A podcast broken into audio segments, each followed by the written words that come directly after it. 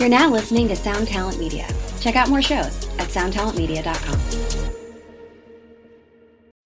When you need mealtime inspiration, it's worth shopping Kroger, where you'll find over 30,000 mouthwatering choices that excite your inner foodie. And no matter what tasty choice you make, you'll enjoy our everyday low prices, plus extra ways to save, like digital coupons worth over $600 each week. You can also save up to $1 off per gallon at the pump with fuel points. More savings and more inspiring flavors make shopping Kroger worth it every time. Kroger, fresh for everyone. Fuel restrictions apply.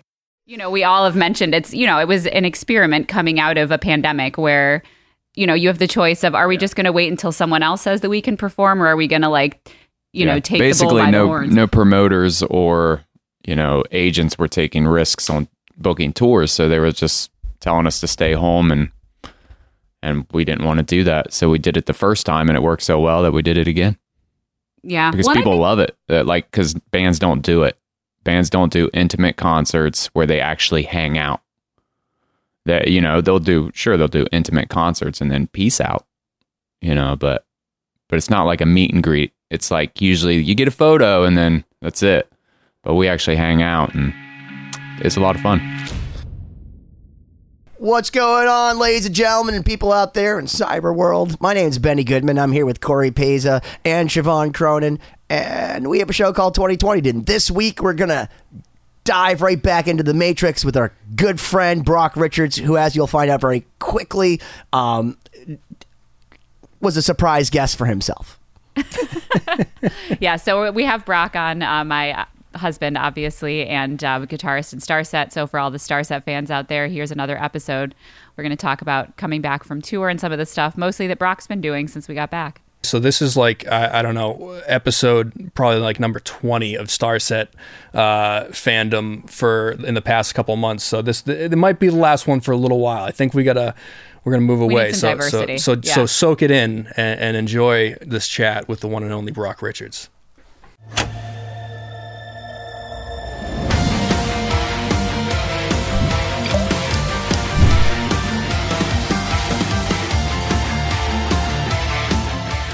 Hey everyone, welcome to another episode of 2020. My name is Corey Peza here, as always, with uh, Benny and Siobhan. And this week we are joined by, uh, I mean, how many Starset episodes have we done uh, Uh, in the many, last like, many. like couple weeks? But but you get you get one more here with the one and only uh, Brock I think Richards. This- yeah, it's the third one I've done. Yeah, yeah. You're, he's the great white buffalo, as we like to say. He makes Not a rare really. I've been appearance. on here three times. That's true. That's true. He's made This it on more is the uh, the unofficial Starset podcast at this point. So Uh, can, we, right. can we can we ride some more coattails uh, from Dustin in that way?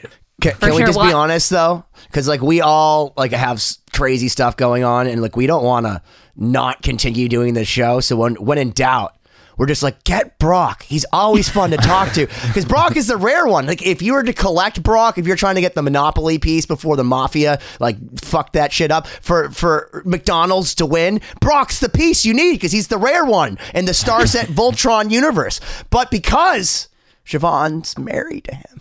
She's like, Brock, I can't hear my audio. And he comes and fixes shit. We're like, you're the guest.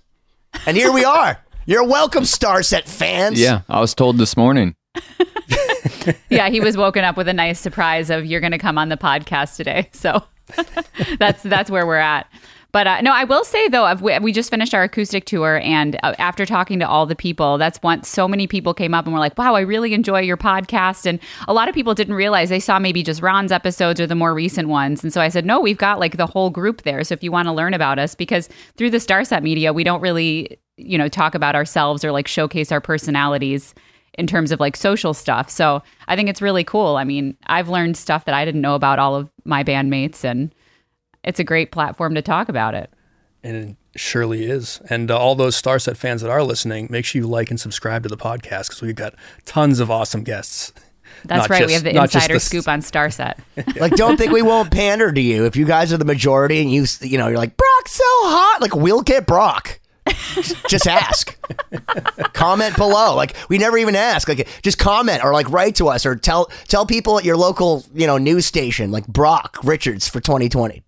Yeah, that, I think We'll we should. Yes, anyone. I would say definitely like send in your comments because that's. Uh, I would like to get more feedback on the things that people like to hear about. So it's it's cool just having done the acoustic tour that you know, people said some of the things they enjoyed, and it always informs what we can talk about. So.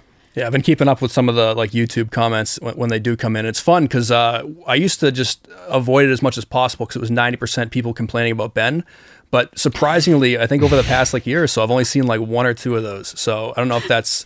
Uh, I think the best part of that statement is that Ben did not even flinch when you said that. He was just like, "Eh, okay. He said, this Well, I mean, about right. I originally I was doing this for me when we first because I was like, this is never going to be a thing. But now that like people seem to care, I'm like, all right, well, I guess if it's going to be the same people watching every week and they're just going to continue to eviscerate me, I might as well like curtail my neurosis. so and let people talk. So Brock, why don't you talk? Because we've just talked for like ten minutes and our guest has said nothing. Brock, what's going on with you? How how are you feeling? Uh, Did the time stop for you on tour, like, or or was that every day you were engaged? No, I mean I'm I'm doing great. Um, let's see. Uh, Siobhan woke me up today and made me go to the gym, and is now making me do this podcast. So basically, I'm running Brock's life right now. but I was happy to do it. Yeah. But I'm exhausted from the gym. I'm not super athletic. That it would be hard to tell though, because I mean, when you're on stage, especially in the live show, I would say you are probably the most athletic looking one in terms of movements. Okay, so I would just say. I'm physically lazy. I like Well, you can my have the rock and not roll- so much my body. You have the rock and roll muscles, which is cool, man. Because listen, if you play in a band and you thrash your head every single night and mm-hmm. you're holding a 277 from PRS baritone scale, like you're gonna get in better shape. I mean. Not necessarily the same way if you go to the gym and like work out each of those beach muscles, but you'll get like the on stage, I could be on heroin or maybe I play guitar in a band look. And Brock has that anyway since he's an ectomorph. but uh, endomorph, ectomorph. moving on, uh, why don't we touch base real quick? Because this is the first time we've had to talk since you guys wrapped up the acoustic tour. So why don't we just kind of do a little summary of how that all went? yeah, Brock, why don't you go? What was your experience? Uh, I mean, I had a blast. I love the acoustic tour so much because it's obviously different than what we normally do. Uh, and we actually get to interact with our fan base and more or less like our core fan base. So, like the super fans and the people that come to multiple shows, they come to like every tour. And that's really how a band really latches on for the long haul is just if you have fans that are consistently coming to everything. Uh, so getting to sit and talk to most of those people, it was it was an awesome experience. Yeah. And I will say, I'll jump in and say, I mean, Brock, who is like the soft spoken, doesn't like to elaborate on stuff, was the last man standing, talking to everybody every night. And that's, I think that's one thing that's great about you is like, he, you invested so much time in talking to people, and I like looked on Instagram and you know followed different comments that people people would post pictures and be like, "Oh, this was so great! I had such a great time." And so many people like called Brock out and was in like a positive way, saying, "Wow, Brock spent so much time with me. I felt so special. This is awesome." And yeah, it was cool. Yeah, I think you inspired I would me. usually turn around and like the bar is empty from like all the band members, and I'm like standing there talking to a group of people, and I'm like, where'd everybody go? Is this like the concept that like Ludacris has with that song "Hose" in different area codes? You kind you kind of got to put down your your your funk everywhere. Like you you comment on things, you spend time with them, and then when you go back, bro, you get your hose in different area codes. Except in this case, let's take out "ho," same concept, and just put like devoted fan. yeah, kind of, I guess. Yeah, that's right. No, but it is cool because I mean, you're right. That was a good thing that you said. Is like part of the longevity of a band is how engaged you are with different people in your fan base and the people that have been there since the beginning and like supported since early on.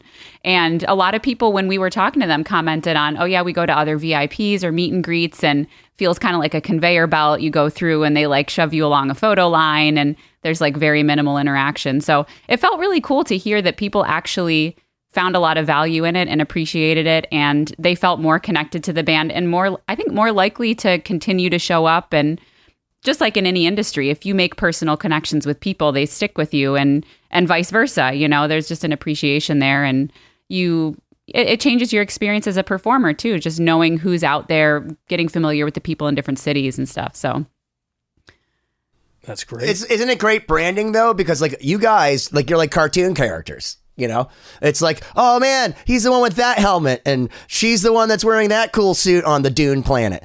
And it's like you get to meet you in real life, and you guys really, first off, are amazingly talented, and you're all very different. It's kind of like the X Men, but you're all in Starset. So, like, I think it's amazing branding for. Um, you know, I know. Let me guess. Like Dustin and Ron sat and, and they're like, "This is a great team building exercise." First off, for us as fans, but also if we can interact directly with our populace and our, and our main high echelon fans, it's going to help build that experience with the end user. So it's crazy because like those guys are kind of like my Facebook feed anticipating what I'm going to say. And it's like, how did they know I wanted the George Foreman grill? You guys are like that, and I think it's by walking around talking to your guests, you're like VIP, you're like, no, this is going to be data collection.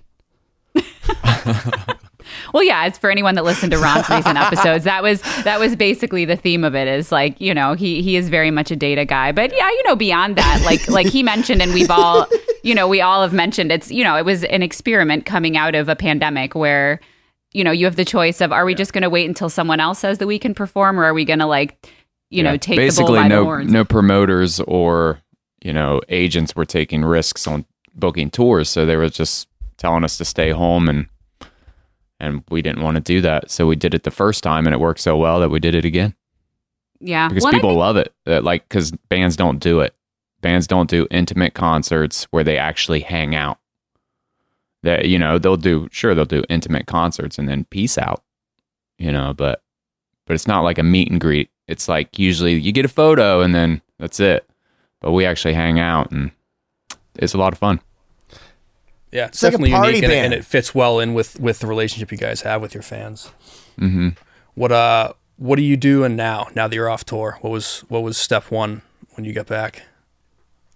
Uh, let's see. What what did I do? Well, Brock is Well, still building his studio, yeah. so so doing a studio build out um and you know I, I you guys know that i built that desk and um then i you know had to wire everything and that was a, a shit show well, let's no, let's talk about that because I think this is the place to bring it up because always waiting on cables or custom cables and all this other stuff and uh so it's been a learning So experience what are you what are you wiring up? Like so, just what's what's the general overview? What's what was the difference? You know, for for anyone that that knew that you were already working in the studio, what's what's this upgrade involve? Uh, with the desk, uh, let's see. So I, I got the new desk, and uh, I have the Avid S3 controller, and so I've been patching and wiring all the uh, inputs and outputs, the I/O, and then uh, I got I got into 500 series equipment, so got a bunch of preamps and outboard compressors and stuff like that that I'm integrating. So uh, just trying to you know, route all that to the, the patch bays and, you know, just spending too much money. Well, is this is the end is the end game to like make beats? No. I can make beats, but no, that's not what I want to do with my life. Because I because I bought um for Christmas I bought one of my little nephews um uh an Apple computer and I got him a little M box and um already calling himself a producer and um he's gonna make beats. So I just feel like what you're doing seems very convoluted. well, I mean, we we talk about this a No, lot I'm because messing. you know. well, are, are you No, gonna no. do whole bands? Like, what, what's actually going on in the Brock Well, Studios? Are you are you really so, gonna be putting an sure, orchestra the- down there? What the I fuck, mean, the man? end the end goal is to find a space, uh, you know, big enough for you know commercial space like that, uh, for like a studio for drum recording, for instance. But nah, I live in the real world, and getting a nice drum room is it's a hard thing to have at home. Yeah, you know and i, I don't want to rent a commercial space and have it detached from my house. I'm more of like the the home studio kind of guy but uh but sure someday like you know you can convert a garage with if it's got a high enough ceiling and stuff and create a drum room uh so i mean that's the end goal but right now no it's just like a little project studio where i sub out drums so you record those in another studio but we can do everything else in my space Well, let me ask you this because I'm I'm not tooting my own horn, and I'm sure Corey will look at me cross-eyed. But I, I mean, I have I have a uh, a basement studio, you know, a home studio, and I have tweaked now for 15 years multiple drum kits with every kind of mic and I and I finally have like the creme de la creme of mics and all that sort of stuff. It's not a great room. It has some acoustic properties, but it's not a great room. I built some traps or well not me. Eric has built some traps for me and all of that. But when I get my now that I've tweaked it all out and I get my drums and I'm sitting there in my studio, they sound like samples to me. I've gotten to the point where I go back and I play it, and Paul looks at me and goes, I guess that sounds like 1984 Van Halen. I literally feel that way with a little bit of like, you know, uh, reverb and stuff. And I don't feel like I'm missing anything. And I'm, I've walked into Sound City Studios before Dave Grohl uh, got rid of it. And I actually played uh, a drum set in there and, and Elton John's piano, and it's got great sound.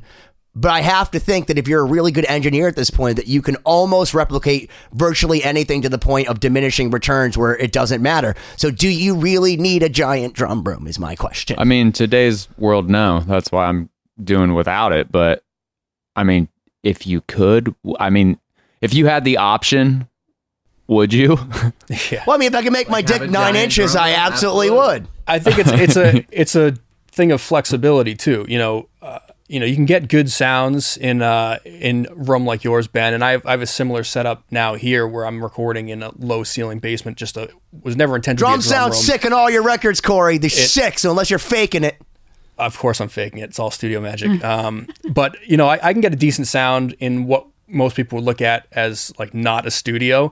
Uh, but then having had the chance to work in a nice drum room like we did when we were down in Florida Oh, yeah, working with uh. Shannon, That I see the sounds so flexibility and the ability to you know that entire record I, I mixed uh, without you know bringing in any samples and like just being able to use the room and and everything like that. And it's got this this natural uh, feel that I feel like you can get you know, as with a workaround setup and using, you know, room samples and different reverb and stuff. But it's so nice to have this like uh, space that you get recording in a big drum room. Uh, you know, you don't- need that for every record. If you're making like a you know a metal record, you don't want that anyways. So you can get away with just programming drums and you know layering some stuff in there. But it's certainly something to be said for having the option to, because uh, a drum room has a character that you can kind of utilize. Well, you know, um, let me around.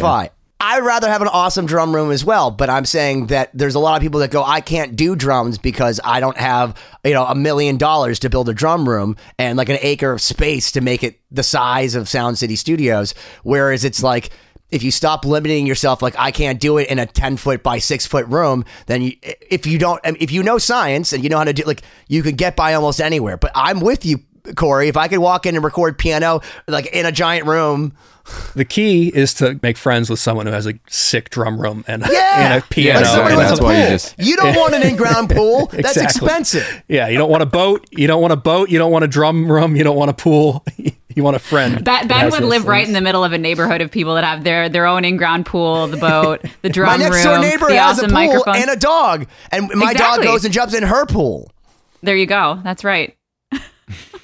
But when you are working in your project studio, like what are you generally doing right now? Are you writing? Are, are you are you doing stuff you know non Starset related? Like when how do you separate your work like that? Like are you are you working on Kinda solo stuff? Are you working with Uh, other bands? yeah, so other artists and um, you know, my own stuff, just jamming around and uh, writing, and then if uh, Starset ever does like any kind of extra, uh, like what do we do? We uh, like we released a trials um, acoustic thing that I did uh, in my room, at least my part of it, and you know, so it's just a little bit of everything, but mostly like you know, singer songwriter things that you can get by um without you know a, a big room. And it, it and like we can pre-pro drums and i've got an electronic kit that uh, i do and then obviously everything's samples. But if you really want that big drum sound then you just you know sub it out. Like there's a bunch of studios in columbus that are close to me and we just rent out the space for 35 dollars an hour you know? Like studios aren't very expensive anymore unless you go to like you know i guess the hit factory or something you know? Uh like giant studios but there's all kinds of places with great rooms that you can record in for cheap Yeah, it's all those studios out there that have these giant like SSL consoles that they got to make their payments on. So they're like, please come in and do something because Yeah. no one is actually spending a thousand dollars a day to come here anymore. But yeah. there's a there's uh, the I saw really how important an engineer is because when we went down and did um, the Apocalypse Blues revival record in Florida, we were working with Dave Fortman, and Dave Fortman used to have a huge giant studio. Now he's at his house, like in a high rise in Miami. He's like, yeah, I mixed the entire Godsmack record in this room. And granted, it's tuned, but it's like a back room in his place, and he has a pretty nice SSL console for like the size room. It's not like a real deal full blown SSL console. He'll tell you that. But like it's mm-hmm. amazing what you can do in a home studio now. And it's one of those things where you're really you, there's always workarounds, but you're truly at this point because of technology only limited by how good you are. That's true. I think, and one thing I've noticed just watching you is just like the, it's mostly about your ear, I suppose, and and knowing what you want and what sounds you're looking for and what what pieces of equipment and variety of things you can assemble to get that sound that you want. And yeah, so much of it comes down to just having that ability to hear it and envision it. That's not my talent at all. You know, I know when I don't like something or when I do like something, but knowing which pieces to put together like a puzzle to to get that final result is is my weakness and that's what you're great at. One of the coolest things I've seen uh, recently, you know, like as recently as just just a few years ago, people would say, you know, you can't mix in headphones. Like it, it was like you need your eight thousand dollar, you know, a, a pair monitor, and it doesn't, you know, if you're not doing that, you're not at a high level. I recently heard an interview with uh, was it Zakk Cervini, who's done like every sick like modern like record that's been out with like that heavy, huge, awesome sound. He did the uh the latest Billy Idol EP. He's got this ridiculous ridiculous like uh trajectory and, and momentum going. And he was talking about how, you know, when the pandemic hit, he all the studios were closed. So he bought like a Mac laptop, a little like interface, and a pair of uh, I think it was it might have been Sennheiser like HD 600 or something, and he's mixed like a, a shitload of like huge hits on his laptop Yeah. with headphones, and then he'll go and check them in a studio like to dial in the low end, maybe to finalize them. But it's it's not as prohibitive anymore. It's like if you know what your monitors sound like, if you listen to music in them and you know what you want it to sound like, it's crazy what you can get away yeah, with. Yeah, well now. that that's the whole thing is if you have a reference. Like yeah. uh I mean, I wouldn't mix in like Beats by Dre cuz that's going to lie to you with like you know, cuz it's it's a hyped headphone. Yeah. So as long as you have like a somewhat flat uh frequency headphone setup then uh you can get by with just okay, so this song is like this song. So I'm going to play a reference track and listen to it. And then basically at that point you can work around any kind of, you know, weaknesses that your headphones might have. You know, so you just kind of match the the spectrum with whatever your reference track is and I think you can easily mix in headphones. I think a lot of people do mix in headphones. Sometimes they have to mix in headphones because their room sucks. Well, don't you think know? that that's been a big opportunity for headphones? Because I mean, the truth is, Yeah, they're they- killing it. Well, I mean, you, you could spend you could spend a hundred thousand dollars on on reference speakers, but like, I mean, I have two thousand dollar um, AKGs here, and like, what more do you expect sound to do in your head than these fucking headphones? so it's like one of those things where it's li- eh, eh, it's you can actually, I, I guess, on paper, get higher quality sound for less money with by buying headphones.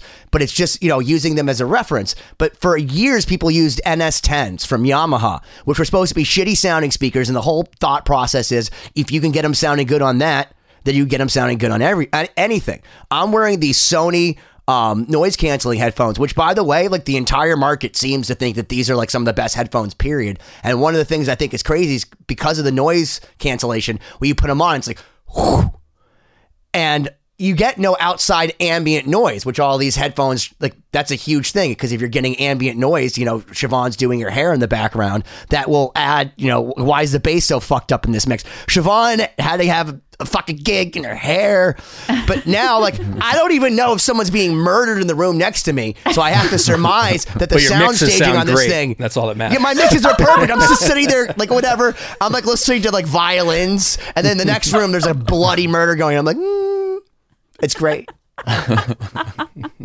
But also, it should be said that if you uh, don't know what you're doing, it doesn't matter what you're listening in, anyways. So you ha- kind of Yeah. have to Right. Be able to make that you know correlation of like I I know what I'm listening for in these things here.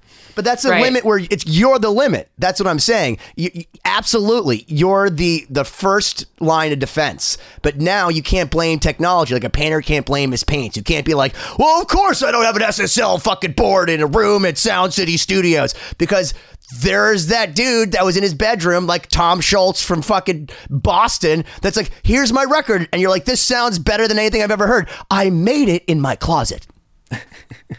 Yeah. Well, there's a, actually a Sometimes funny. that's the vibe you need. Well, I was going to say a funny story about this, and this was probably a year and a half or two years ago. I can't remember, but I uh, there, there's a singer that I work with here in Miami, and she's um she's sort of opera crossover, and mostly what I do is like I'll play strings for her, or I'll uh, you know help get an ensemble together, like a little bit of musical director type stuff, work on arrangements. And uh, one day she's like, "Oh, you know, I'm gonna record this song, but I'm probably gonna send it to some DJs and like have them remix it. So it's just kind of like a demo."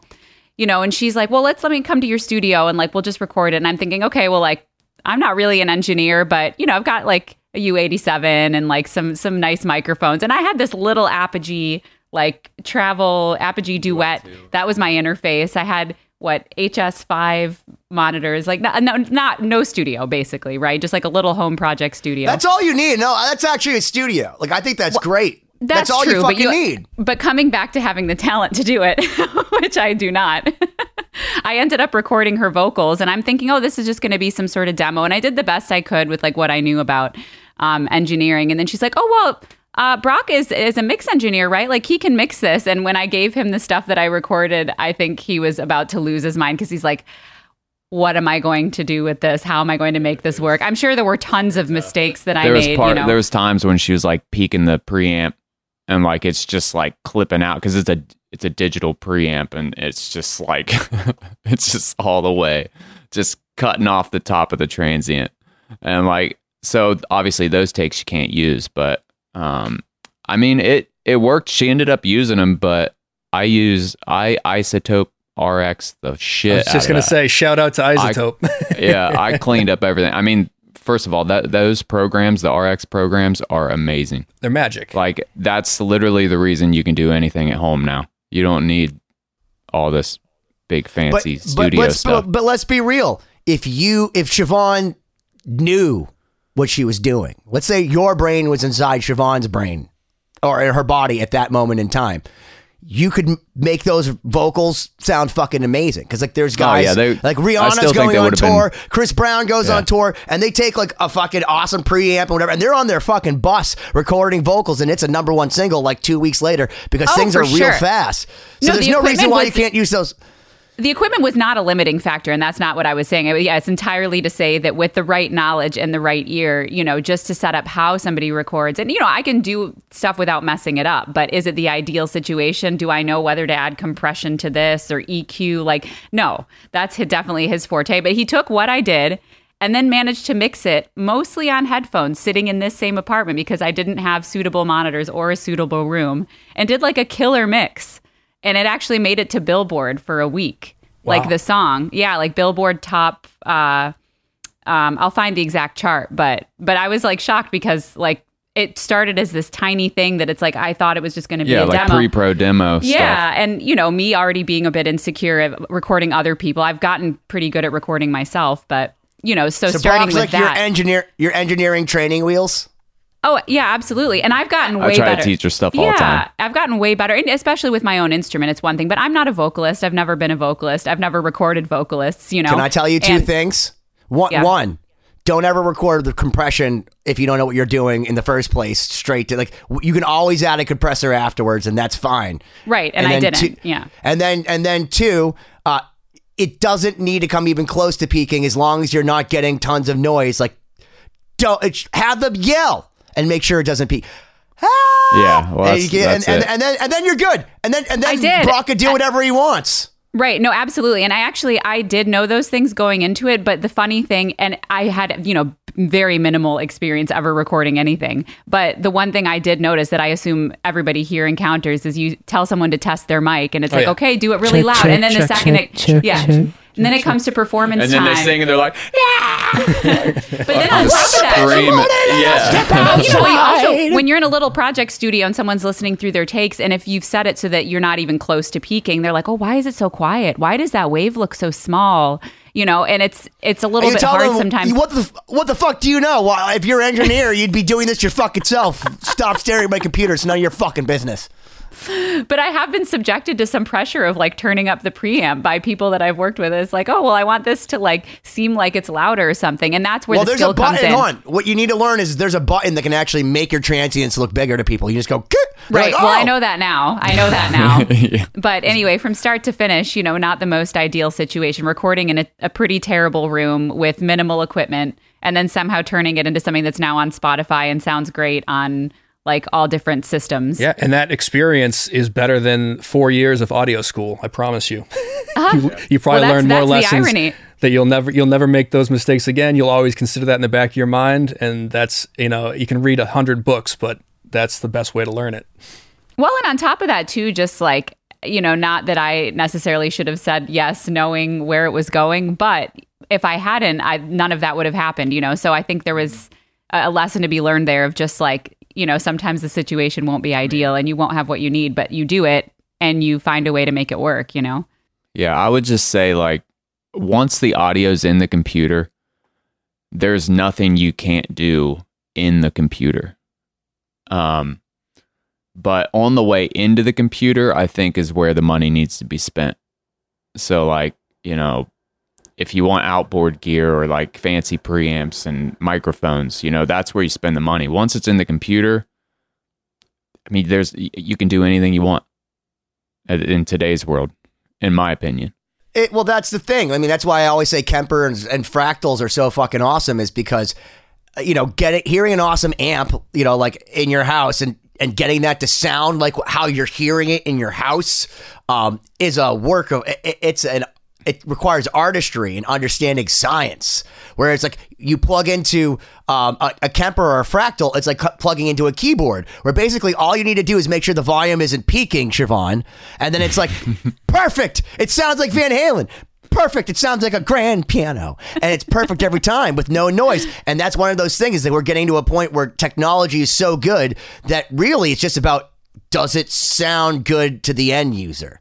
Because Yeah. you, there's no reason why you can't get good sounds now. They're really, I mean, and there's diminishing returns. Like, of course, if I use a Dumble amp with, you know, a U87 with a bunch of cabs, and then there's a SM57s, and they're all in phase, and like I can make it sound better than my Michael Britt, uh, it- you know, amp simulator inside of my Kemper but no one, almost no one's going to notice. And there were, what you need to do to get that is crazy. So there's no excuse. And, and, and Siobhan, what I was saying to you is uh, it's, you keep downplaying that you barely had a studio and you had a bad room. Doesn't matter that you ba- have a bad room and you had more than you needed for a studio. Your bottlenecking was you. Cause you, and you have this great guy right here who fixed it all, which also shows that iZotope, even if you don't know what you're doing, you kind of still can make a billboard hit. Like, so it's really limited again by you. It's not the shitty room. It's just, it's the person who doesn't know I what they're doing. hundred percent on board with you, and I try. I mean, I really try to be as interested as I can in getting better, and I am way better than I used to be. But it's it's pretty amazing how bad you can be with all Do you ever think that Corey would go to Shannon Larkin and say, it's because we have a shitty room? No, of, of course. I mean, no. Would he I ever feel use that as with an the excuse? you can make. Yeah, of course. He'd course figure not. it out. He'd never tell him that. No, but if you He- have, but if you have the skill and you have the knowledge of how to work around that, that's different. But if you know that you have a bad room and you also have no knowledge of how to fix that problem, then you're really screwed. Yeah.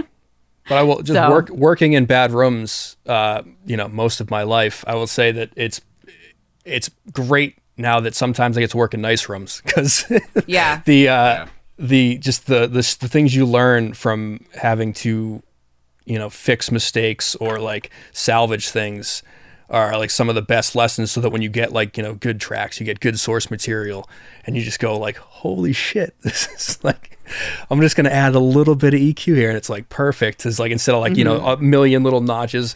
I remember i think i think it was um like one of the Justin Bieber tracks, the guitar part, the main lick or something was recorded by like Ed Sheeran on a tour bus. And I, I read a uh, an article with with the mix engineer, and I don't remember who it was uh, exactly, but it talked about how like his EQ, he had like four or five like notches that were like you know minus 30 dB to get rid of like these weird ringing frequencies. But then you have like you know this multi platinum record that no one would ever know was recorded. You know probably like with a couple beers in the back of a tour bus, and it's just Yeah.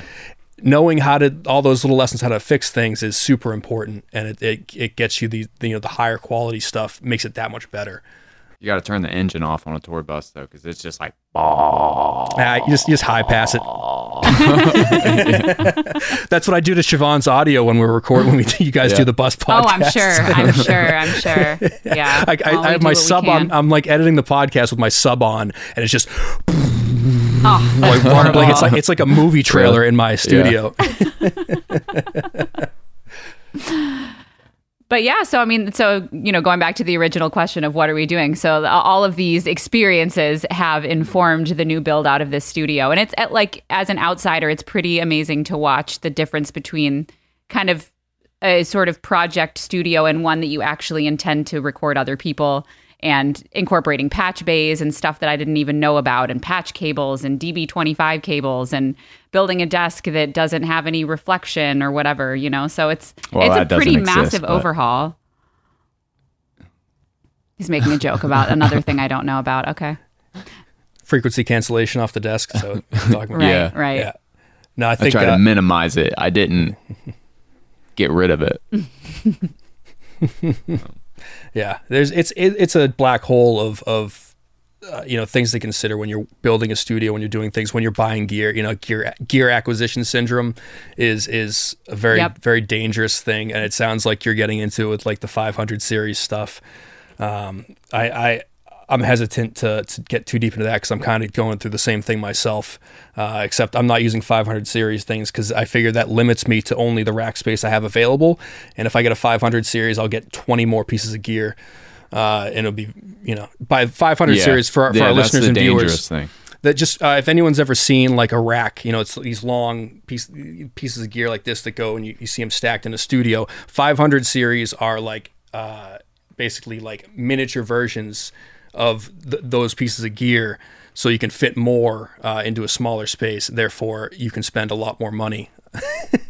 And, and fill your studio But with then more it's things. also it's also kind of like you can travel with it. yeah, You know, like you can bring your entire in like input rig anywhere you go. That's why I went 500 Well, series. all right, now you've made me justified. I'm going to buy some 500. Yeah. but, um, so with with that, you know, you, you're, you got the studio that you're building, and uh, you know that's probably going to be an ongoing process, I imagine, you know, for the foreseeable future. Uh, aside from that, you know, when you get back from tour, like how are you spending your days? Uh, yeah, just like different, like little. I don't. I'm a hobbyist, so I do a little bit of everything, man. Like, I don't, and it changes all the time. Uh, so what? It's usually in between, mostly audio stuff. Uh, usually when I get home from tour, I have a couple days of uh being a total piece of shit and not getting off my couch and you know playing video games or going to all my favorite food spots you know, but uh, and seeing friends, but uh, yeah, just like uh, whether it's you know some kind of audio stuff, woodworking. I just actually uh, me and my my 91 91 year old grandpa just went and we bought a new table saw for our uh, our wood shop. I'm pretty excited about it because it's like a like a real big boy table saw. you should totally check out my buddy and, and, and Corey met him back in the day. He had a crazy idea for a television show that just wasn't going to work. But his name is uh, To- it's he has a show called Woodworking with Tommy Mac, and he replaced Bob Vila. Um, and he he's like one of my friends. I met him years ago as a salesperson for for uh, Circuit City. He was a dick. He treated he drove me nuts. But I was so like meticulous with him. He came in the next day with Cuban cigars to thank me for like not like punching him in the face, even though he's bigger than me.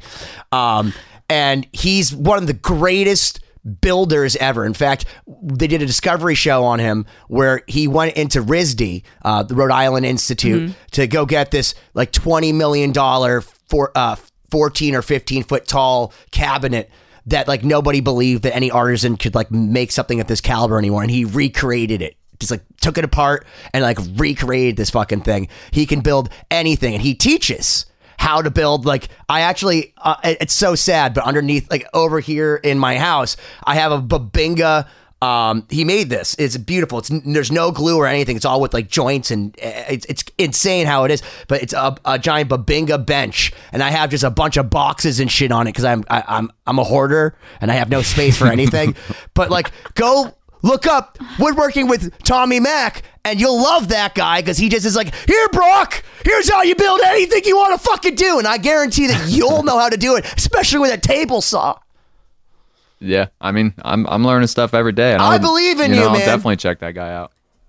Yeah, We're we'll have working to with send Tommy a, a, a picture of the desk so that you can. I, I don't know if it's too late to put it in the show, but you can show it off. So I've got videos of you making it and all that stuff. So that's that's It been came Brock's together. main It was- project. it yeah. was- it took way too long, mainly because I didn't have the tools that I needed to do it. You know, so you always have to have a workaround. So You should put spalt maple veneer over the whole top. What is no, that? Like, just make to make it look like it's live, like wood. No, Yeah. yeah, just one With more the, thing. uh, just cut a two millimeter uh, piece of wood and put it over the entire top. Is what I'm asking him to do. I think you should do contact paper. contact paper. Give it a real classy look. Uh, with all the woodworking and like, the music and all the, all the things that kind of come together, have you ever thought about uh, doing any like guitar building? No, No. that's wonder that's a about that, hard too. no.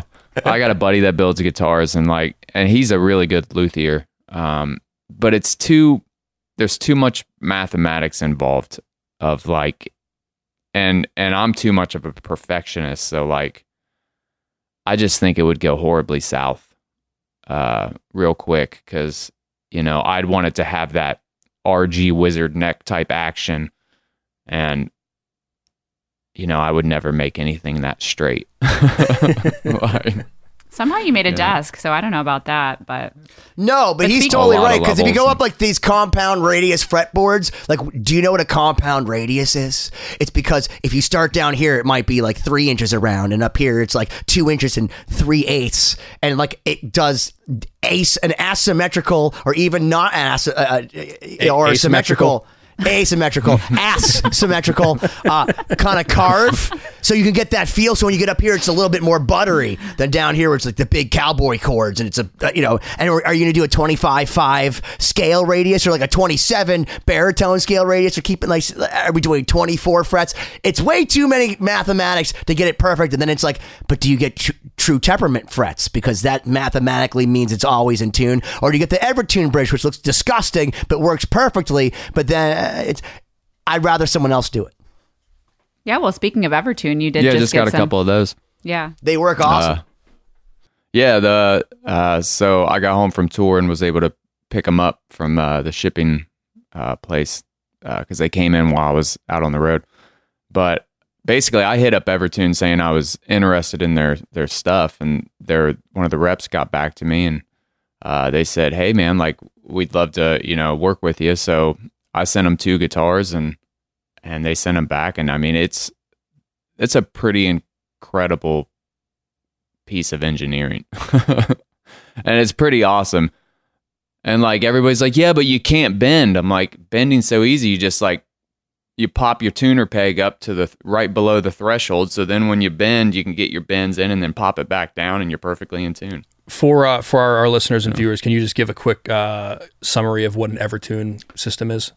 Okay, so an Evertune basically, I, I tune low. That's why I wanted to use one. Um, so when I get to my really low tuning, the strings are very slappy. So they go sharp a lot um, because they're so loose uh, for the low tunings. So basically, if you get an Evertune, what it does is it will adjust the tension of the string so it doesn't go sharp. It keeps the same tension whether you're bending the string and adding tension to it. It'll relieve the the saddle and basically keep that guitar in tune. So you can't so if you're jumping around on stage, you can't pull chords out of tune. Um, if you're tuning low, it'll help with, you know, the that low octave down E string going sharp. Well, that's one of the things I've been saying forever. So I, one of the reasons I love my um my buckethead baritone guitar is it's a 27 inch scale, which is humongous. But then when I play stuff, it's like, ah, it's so in tune. My hands are like this, huh? But the Evertune bridges, I mean, it's so for me, it's kind of like ha- like uh, someone like smiling with braces. I don't like the look of it because I like vintage guitars. But then again, I can't tell you how many times I've recorded, and I'm like, ugh, because especially when you're like playing a six string guitar, like people get eight strings guitars because they're like set up for that. Like I just say tune down lower, but when you use different gauge strings and all that, the tension does become a problem. And even with our my buddy Hector, he's playing bass over in Mexico. He had to detune his guitar, his bass guitar string, and he was going sharp all over the place because he was digging in. And I had to melodyne that whole fucking track because you mm-hmm. know what I mean. And, and there's nothing you could do about it on a normal bass. So that's such an incredible invention, and I, I will not shit on it. I think it's incredible, and I and I think I want all my guitars to have it. Yeah. I agree. I'm I'm more like uh you know, if I had to choose, I would choose to play live without an Evertune. In the studio, like if you're just doing rhythm guitars, just throw an Evertune on it and then you don't have to worry about it. Everything's perfectly in tune for the recording. Um, if you want that mus- musical vibe though, you can't use an Evertune. Like that that perfect imperfection of being like a true player like that's what it would take away. Um, so certain things like you wouldn't play jazz with an Evertune. You wouldn't play a lot of you know even some like proggy stuff. If there's a lot of lead stuff, you wouldn't use an Evertune. Uh, at least on those strings. Are you saying don't hate the player, hate the Evertune? well, sometimes if they use an Evertune, I guess. But, but I mean, they're they're great in so many ways. I I put them on my super low tuned guitars because that's that's a struggle that I've had live is you know just slappy strings, and I I use so I usually used uh, on my low string on my seven string. I use an 80 gauge. That's like what? Uh, that'd be like the second string on a bass or maybe the third. I don't know. Whatever. I'm not a bass player.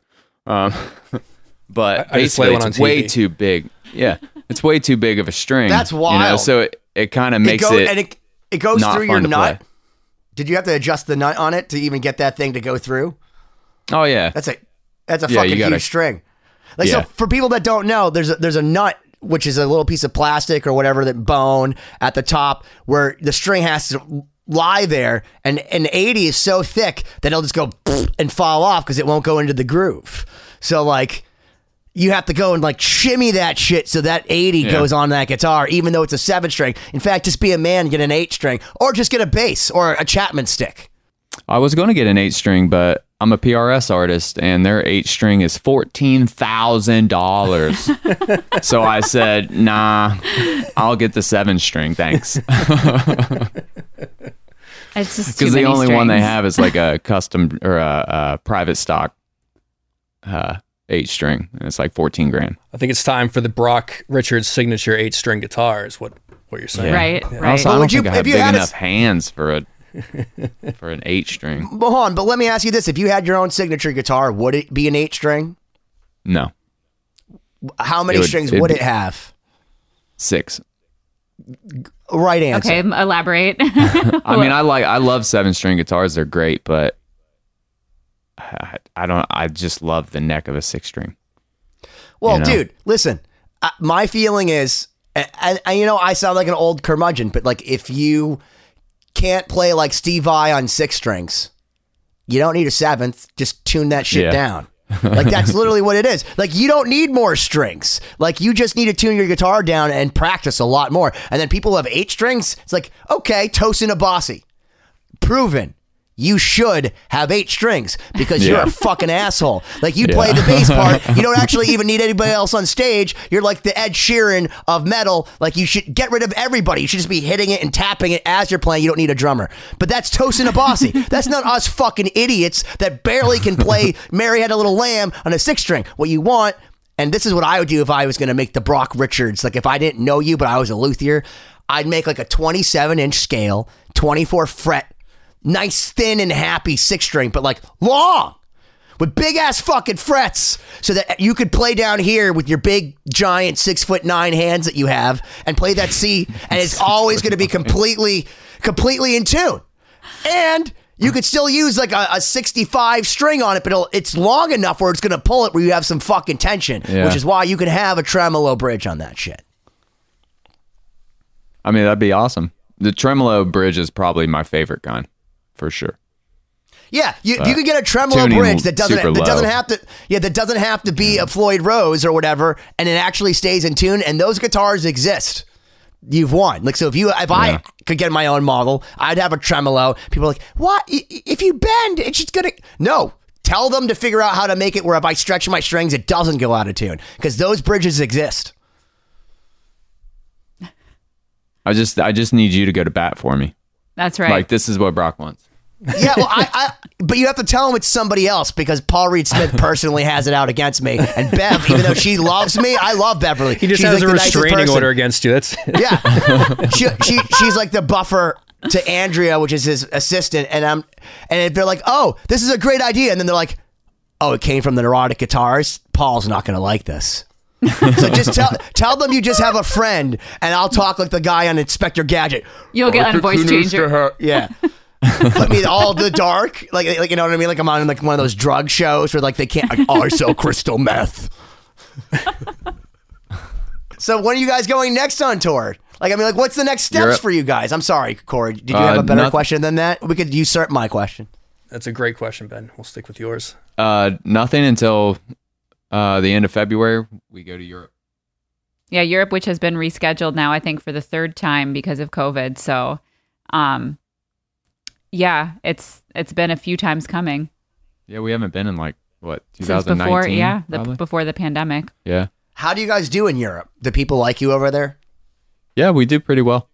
Um, No, I asked because what, like if, Europe, what if like, they said no? it- Like actually, they fucking hate us. Well, no, because there's bands like Van just Halen never did well. street. Never did well in Europe. They weren't a European band. They're a huge American band. Even Aerosmith is more of a huge American band than they are in Europe. Like they, it'd be much smaller places. But some people are way bigger in Europe. Like Tremonti and Alter Bridge go to Europe and play fucking huge cedars. Whereas here they play you know House of Blues. It's it's a different world out in Europe. Yeah, I would say. uh, I mean, I think across the board we do very well in Europe, um, and in some cases, I think even better there than we do here.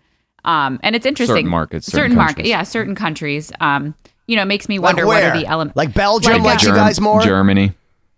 Germany's great. Germany, Italy, some of the Eastern, like when we Italy's did good, yeah. Poland, I Um, think, or Czech Republic. I think they all are Yeah. really intense about it. Um, we always did Switzerland, not so good. Those are usually uh, smaller shows, yeah. But I mean, especially like when we would go to Russia, which unfortunately we're not going for various reasons this time. Um, but yeah, Russia, we always did really well. And and years ago, you know, I mean, when we our most recent headline tour, which you know, of course, everything is affected by COVID, but you know, we're playing headlining House of Blues type venues. But years ago in Russia and Moscow, we played, I think, to three or four thousand people with no support act. You guys are in Miami right now, right? We are, yeah. How long are you guys hanging there for uh, before you get back to the the studio build? basically uh, like about a week and a half yeah, a week. so not too long. It's uh, you know it's a lot of back and forth. I mean sort of switching over to my experience after tour it's like i generally come straight back here you know spend a few days but then it's kind of back to you know my other life of various orchestra concerts and private events and working with other artists and stuff. So so yeah, I mean, Brock was getting his studio built out and kind of got everything set up, and then he I came still down. got a lot of work to do. Yeah, and I'm putting him to work as Even my with like sound the, guy. the this week. company of it. I'm not I'm not really a business kind of person, if that makes sense. I'm a hands on. Like I use you know business is that's what I got Siobhan for. She's gonna she's gonna handle that for me. I'm the talker. He's the one that does the technical stuff. Nice. I like to nerd out, you know? Yeah. Anything you. that I can nerd out into. Well, I mean, Yeah. fortunately, you may say that you're inept at business, but like, I mean, Corey and I are staving off destitution, usually month by month. I mean, Facebook Marketplace has been a really, really good recourse of me selling some of my hoarding stuff so that I can pay my mortgage and not not have to work at Dunkin' Donuts. So, uh, sorry guys, I know you may not be a business dude, but like, I, it seems like with those focals that are, are worth more than my car, um, you're doing all right. That's called business savvy or Yeah. acumen. Maybe I just don't like it. How about that? I don't like valid. business. First of all, I'm too nice for business, and I know that. So I Yeah. usually just It's it's hard. Yeah, get it's, I stepped mean, on. music. I don't. I mean, we all know here, music is a hard industry, and it's like you're always having to make choices of, like, you know, how to conduct your business, how to deal with people, who you want to deal with, how to build something, what to invest in. And, I'm more like, do you I pay my electric bill or my gas bill? well, any, anything with music and and you know audio and all those things, there's no um, there's no like general price chart for how you how you you know get compensated or what you charge, and that that can be a scary sure. thing, especially you know once you get a little bit of uh, you know reputation and experience and like a portfolio, it's it's a little easier. But like to to go to someone and say, give me money to do something that I like to do, please.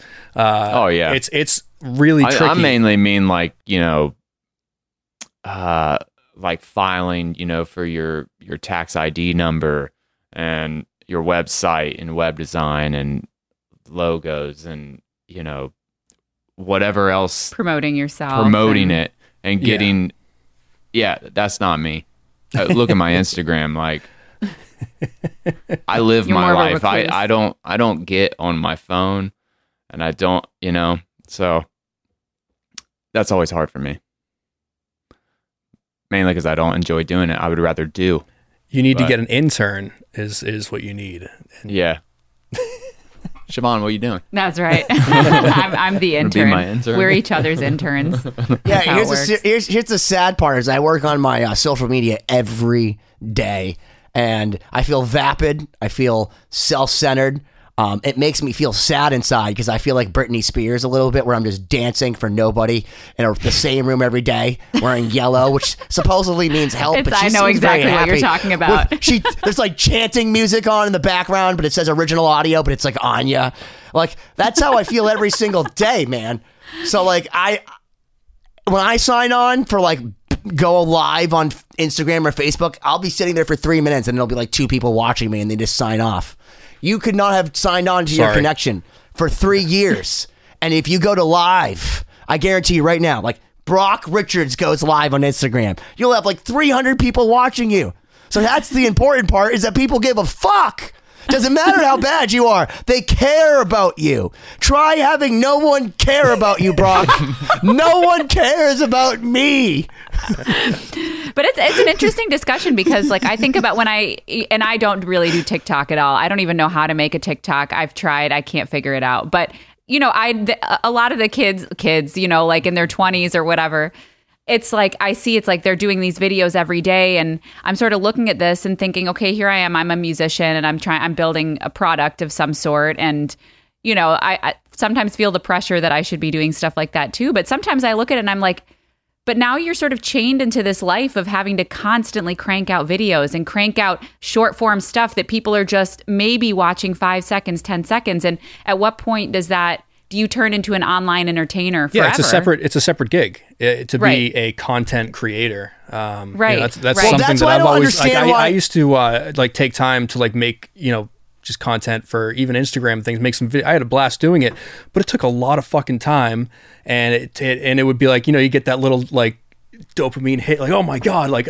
oh everyone likes it, it's great, and it's like. Well, all right. Well, now I need to make another one if I want, and that's another like you know weeks worth of work. Or I could have clients come in. I could work with people. I could play gigs. Or I could do the things that I I like to do anyways. And it's like not that internet broadcasting yourself clout, but you know that's what I want to do. So it's it's weird to have that like if you want to do it that way, and then then you see the people that do both, and you're like, fuck them. What do they have like unlimited motivation? Like I don't understand that, but Well, that's what I was Yeah. confused by, Corey. Because like with Britney Spears, like I was always, I always was informed, don't do for free what you get paid to do. But then she's dancing in front of her camera every day and kind of singing along with Nine Inch Nails, and I'm like, but why are you doing that for free? And she just does it every day and does the same thing. I don't know if she should be And a I'm- role model for you, Ben, but I think Well, that well, here's the crazy She, thing, dude. she's so a listen, different study, though. But go, go ahead. Go ahead. Well, well, so have you guys seen the the Netflix documentary like about Britney Spears, like with her conservatorship and all of that? I saw. I watched part of it. I didn't finish it, but It's am- it's amazing because like she was literally a slave, like she wasn't allowed to do anything, and a slave all for because they you. said that she was cr- that, that she was crazy. I'm talking I'm talking about she couldn't make phone calls. Her dad would have to legally mandate her to be home by nine o'clock, and the police would go collect her during her height of her fame. She made no decisions for herself, and everyone was like free Britney. And I watched this documentary, and I'm like, holy shit, this is the most scary, hell, crazy science fiction movie that's actually happening to somebody.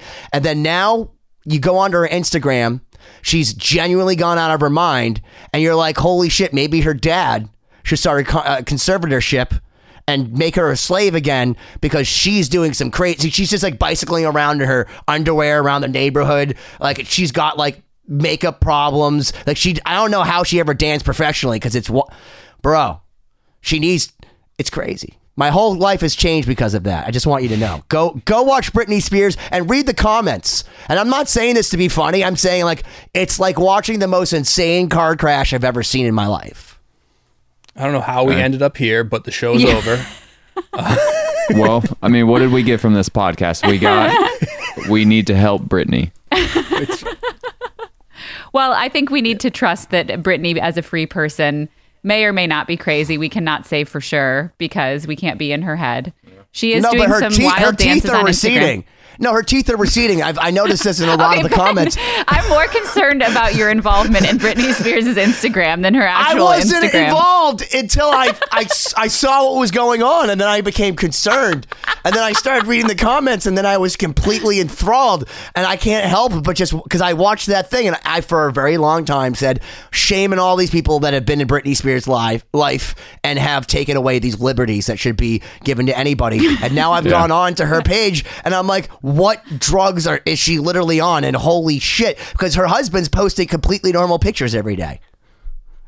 I'm confused. Well, we'll we'll never know because once again, Instagram and TikTok are not reality, and every person is different in that regard. I don't know. It's, Why are her videos all in the same room, Siobhan? I don't know. It's a good question. We should have a whole episode on Britney Spears. We can have a panel discussion about it. Yeah, well, if you're uh, if you're listening or watching this, why don't you comment below on how fascinating this topic is right now? And No, we- uh, no, Corey, I fucking shit you not. Just do me a favor for the next 2020. Go onto Britney Spears' page for 10 minutes today and just go, just walk around, watch around, just go through a few posts and read anything and watch what she's doing and tell me that this is not legitimately mystifying. I'll, I'll consider doing that at some point. Uh, but right now, I need to get ready for a gig, so I think we got to Yes. wrap this up. All right. Brock, thank you as always for being an unwilling participant in our podcast. It's Yeah, it's been a dude. pleasure. I'm I'm here to waste everybody's time. It's it's all good. Just let me know when I can waste more people's time. I will close out the episode by saying that Brock looked at me today and said, I'm helping you out. I need to eat before this episode. And we I like had to order Uber Eats like right away because I'm like, oh my gosh, we haven't eaten yet today. And Brock is going to be grumpy if we don't eat. So well, she made she made me go to the gym. I was hungry after I got out of the gym. I know how to cook, but I don't know how to keep groceries in my fridge. So that's the bigger problem. Sort of like my audio problems, except I was just I, trying to feed us. Go with uh, go with Hello Fresh. That's, Hello that's, that's Fresh. my plug, or, or any All right. of those other things. I like those because they just send you the exact ingredients you need, and you don't have to buy all these things you throw away at some point. Dude, Perfect. three bur- three burritos for 99 cents in the freezer, and one of those burritos is enough. all right. that too. Uh, guys, ch- check out starsetonline.com for the uh, the upcoming tour dates in Europe. And uh, Brock, anything else you want to let people know about? Uh, no. No, I mean, but uh, stay tuned for his studio yeah. build out. We're going to hopefully Yeah, get the trying to get business something up going. and going. Any thoughts on the Ukraine conflict you want to pump in before? no, just kidding. Um, we appreciate your time, man, and uh, we will uh, we'll talk to you guys soon. Thank you as always for checking out this episode of 2020. Please visit 2020-d.com, like and subscribe to the podcast so you don't miss out on future episodes. This week's throwback clip is from episode number 66, featuring Jon Donais of Anthrax and Shadows Fall. Check it out. These legends, like the, the first few days of Ozzfest, I was having amp problems. And I just kept fucking blowing my amps for some reason. I don't know why. Nobody could figure it out. And even all the techs, like Iron Maiden's like, I don't even want to plug in my shit after watching you. Like they're afraid to use the power. And uh, so I was having problems, and and uh, Zakk Wylde was just like, Hey man, you- you can use my stuff if you need to. Whoa! So I did a couple of gigs on Zakk Wylde's uh, rig. Just, you know, insane. Uh, I, I mean, if you told me that when I was 12, I would, there's no way I would believe that I would ever even, n- never mind play through or meet him, but then be on the same stage and be able to have that chance.